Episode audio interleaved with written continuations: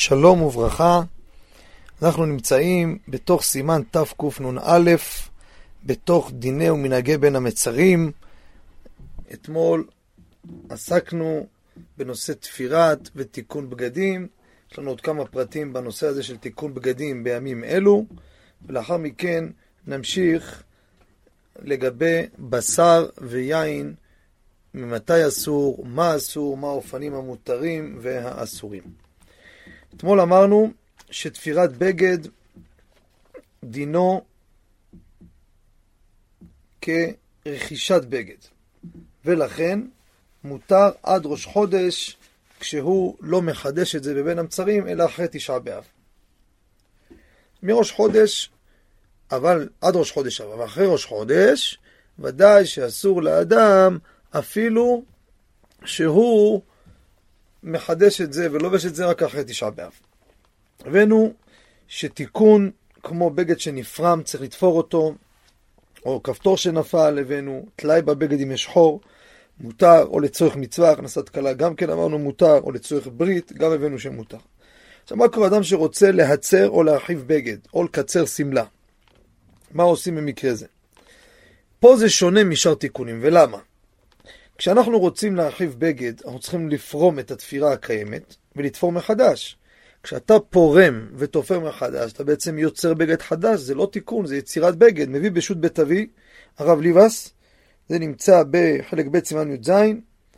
הבאנו גם כן, במועד דיברנו בזה גם כן אה, לגבי אה, בגד שהתקלקל, שהתירו אור לציון והליכות שלמה. פה זה שונה, כי יש פה יצירת בגד, ולכן יהיה אסור לעשות תיקון כזה.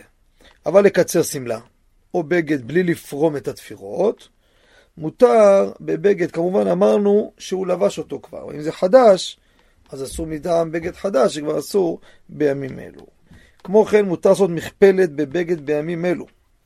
כמובן להדגיש, בגד חדש אסור ללבוש בימים אלו. אז כל מה שאני מדבר, בגד ישן, לבש אותו, צריך לעשות לו מכפלת, הביא בזה ברשות רבות אפרים, הגאון רבי אפרים גריבלד זצ"ל, חלק א', סימן שנ"ג, עבדיכם, זכיתי תקופה ללמוד אצלו, למדנו חברותה, אחר הצהריים, היינו לומדים כמה שעות, ופשוט זה היה מזקני הדור הקודם, ההנהגות שלו, היה משמש בקודש, היה ממש עם הגאון הגדול, רב משה פיינשטיין, בעל לגרות משה, ברוך השם זכינו, למדנו ממנו הרבה הלכות, הרבה תשובות כתב יד שזכינו ממנו, שהפצנו את זה, זה נמצא בקיבו שבת, כמה עשרות תשובות בהלכה מעניינות שזכינו, השיב לנו, ולמדתי איתו הלכות הבדלה, כמה נושאים מעניינים, והיה ממש אה, גדול שימושה יותר בלימודה. ההנהגות, הדרך ארץ, הענווה שלו, זכותו תגן עלינו, אמן. שדברי תורה היו גם כן עילוי נשמתו של רבי אפרים גרימבלט זצ"ל. דרך אגב, יצא ספר זיכרון, זיכרון אפרים, הוציא אותו יהודי תלמיד חכם מנתיבות, וממש מביא שם הרבה דברים מעניינים ממנו, תשובות ממנו, בעזרת השם. מביא גם כן ב... לגבי תיקון נעליים, או לחבר סוליה חדשה לנעל אחרי ראש חודש אב, מביא באור לציון חלק ג' פרק כ"ו סימן ב', חזון עובדיה עמוד רז, ניתי גבריאל בפרק ל"ז סעיף ב', כל אלו מותר לתקן הסוליה חדשה, גם שבוע שחל בו תשעה באב. עכשיו נעסוק לגבי סריגה, לסרוג, או לרקום, או תביעה.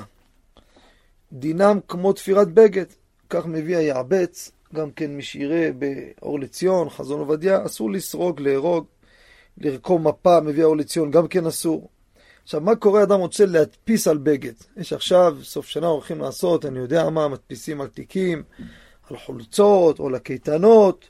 האם זה נקרא כמו אה, הריגה, סריגה? בזה הפסקי תשובות מביא שזה ציור, אין בזה שום בעיה. עמוד פ"ד מביא בשם מורה הוראה, אבל ניתן גבריאל רוצה לאסור, לכן המקל יש לו מי לסמוך ואין בזה איסור.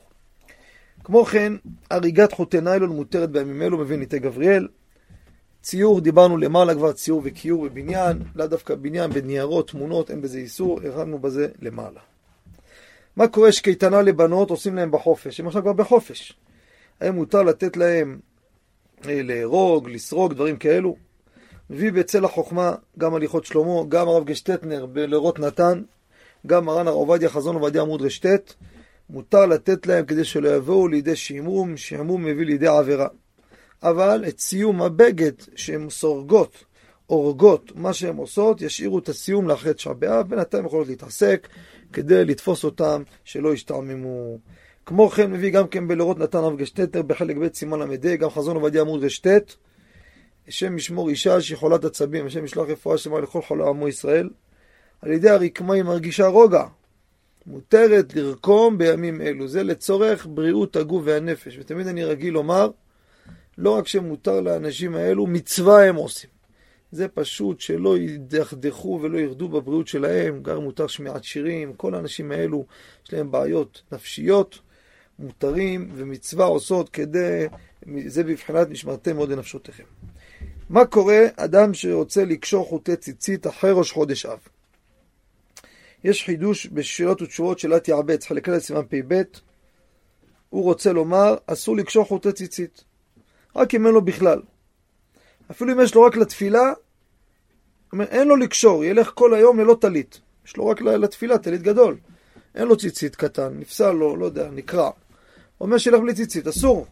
אבל ברשות בצלח חוכמה חלק ד' סימן קנ"ב, וגם כן מי שיראה ברשות מנחת דוד חלק א' סימן מ"ג עוד ח' הקשה עליו, אומר, הוא הקשה על השאלה תאבץ, אבל הוא למעשה לא הכריע לחלוק, אבל ראיתי בבצל החוכמה הרב שטרן, מביא מותר לקשור חוטי ציצית ואין בזה בעיה, ויש להדגיש גם כן, שכמובן שאלה תאבץ כותב שאסור, זה לא מישהו ככה, מישהו אמר.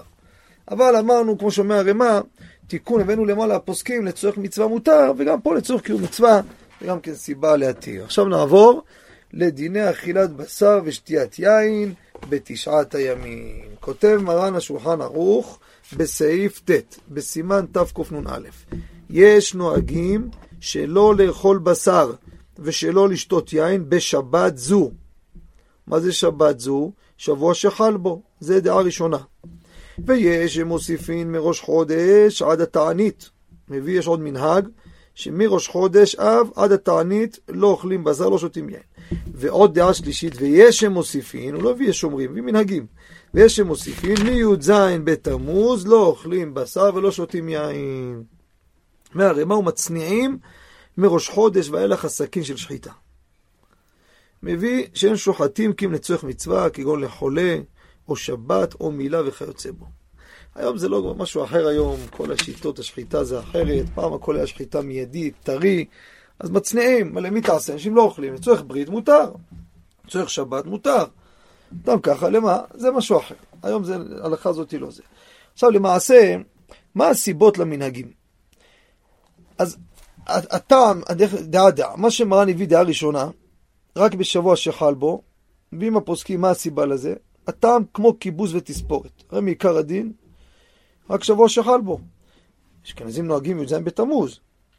אומר, לכן אסור עוד היכר באיסור האכילה גם בשר ויין.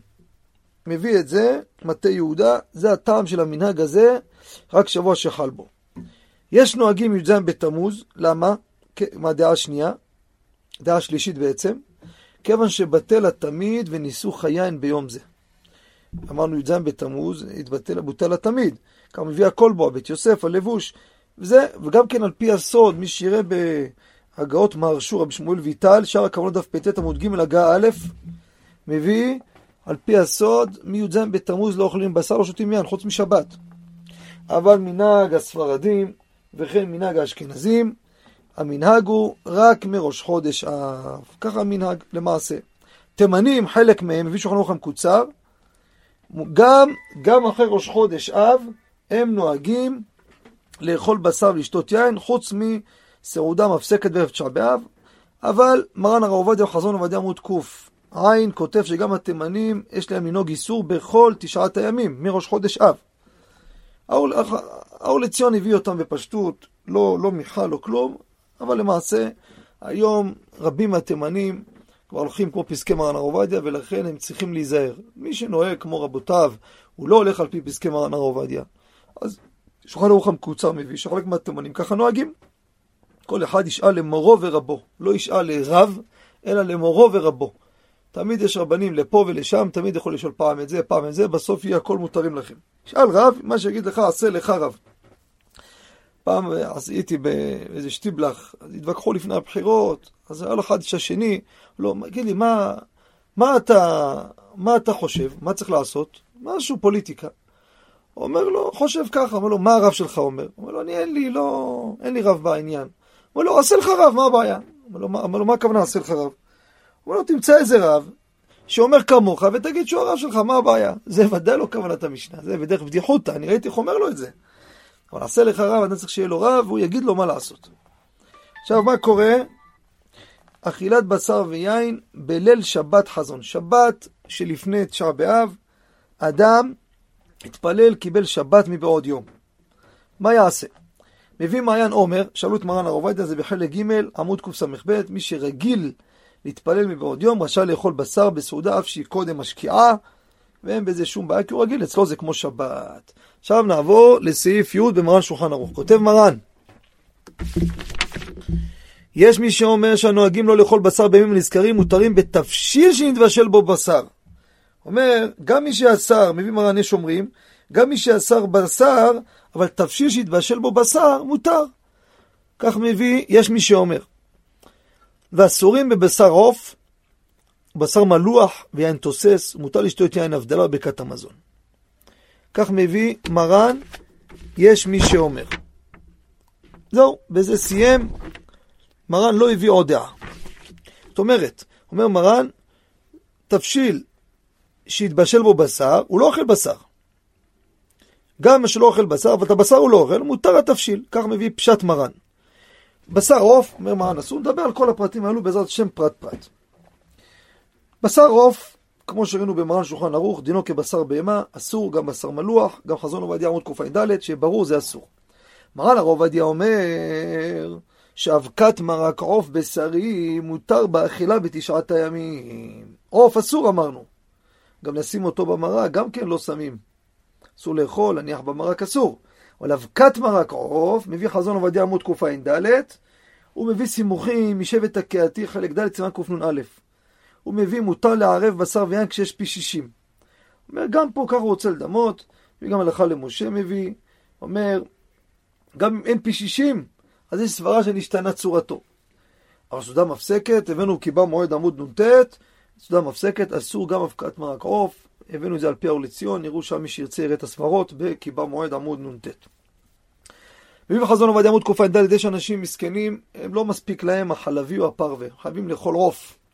אם לא, הם חלשים גופנית. לא, לא מספיק להם מאכלי חלב, בשר עוף אפשר להקל להם. מה קורה? מקרה מוזר אני אומר, אבל לולא שנשאלתי בו, לא הייתי מדבר עליו. השם ישמור ויציל, יש עוני בעולם. כך גזרה חוכמתו יתברך. יש אדם עני, אין לו כלום בבית מה לאכול, יש לו רק במקפיא איזה עוף או בשר. אין אוכל אחר. הוא לא פושט יד, כרגע אין לו כלום מסכן, שאלה שנשאלתי, הבאנו בקיבה מועד עמוד נ"ט, למעשה יאכל בשר אף בתשעת הימים. אין לו משהו אחר, הוא לא פושט יד, הוא הולך לבקש צדקה, מה זה לא יאכל? סתכן חלילה? זה, במקרה כזה יהיה מותר. עכשיו צריך להבין מה ההבדל, בזה נסיים להיום. מה ההבדל בין אבל, לא עליכם לא עלינו, בתוך השבעה דעת מרן שולחן ערוך, מותר לאכול בשר ולשתות יין. אם כך, למה בין המצרים זה אבלות פחות חמורה, זה על החורבן, זה אבלות על אב האם. למה זה מותר ופה אסור? אז הליכות שלמה, הרב אוירבך מביא בעמוד תט"ז, אומר אבלות על מת, הצער כבר ישנו. לא צריך עוד מסכן להעמיס עליו עוד צער. אבל אבלות על החורבן, אנשים לא מרגישים כל כך את הצער. כיוון שזה ככה, אז מי להם מנהגים שירגישו את הצער. בסייעתא דשמיא הבאנו עוד טעם, לעניות דעתי, בקיבה מועד עמוד נ"ט, יש עוד סברה. באבלות יש לו צער גדול, אז שמו את זה להפיג את הצערו. תהנו שאיחר לעובד ואין למראה נפש. מסכן שירגע קצת, לפחוך אל הצער אלה, להוריד את הצער. אבל בחורבן לצערנו לא חוששים, לא עד כדי כך אנשים מרגישים, זה אבלות ישנה גם כן, ולכן לא, לכן אין את הסיבה להוריד לו מהצער, צריך שיהיה צער, אין מספיק צער. לכן אסור בשר ויין. בעזרת השם מחר נעסוק לגבי ראש חודש, ונמשיך בדיני בשר ויין. באותה הזדמנות, בעזרת השם בקרוב, אנחנו עומדים להוציא כי שבת, חלק ב', עוסק במלאכות שבת. אה, בעזרת השם, זיכוי הרבים לאין ארוך, כמו שהגמרא דורשת, דבר השם זו הלכה. מי שמעוניין להנציח בתוך הספר, אפשר, אפשר, יש אפשרות לעשות הנצחה מאוד בזול, לא חייב לעשות עמוד שלם, חצי עמוד, אנחנו עושים הדפסת שם לעילוי נשמת, או להבדיל להצלחה בשורה, בתשלום חד פעמי של 260 שקלים. אפשר להנציח שם שיהיה לנצח, בעזרת השם, בכל ההדפסה, לזיכוי הרבים. אנחנו גם כן נחלק לבתי מדרש כמות של ספרים, וברוך השם, בסייעתא דשמיא זיכוי הרבים לאין ארוך. ועילוי נשמה אדם יכול לעשות לקרוב משפחה באפשרות הזו, לא רק ששמו מונצח וכתוב, גם כן יש לו חלק בספר, שזה דבר גדול מאוד, זיכוי הרבים.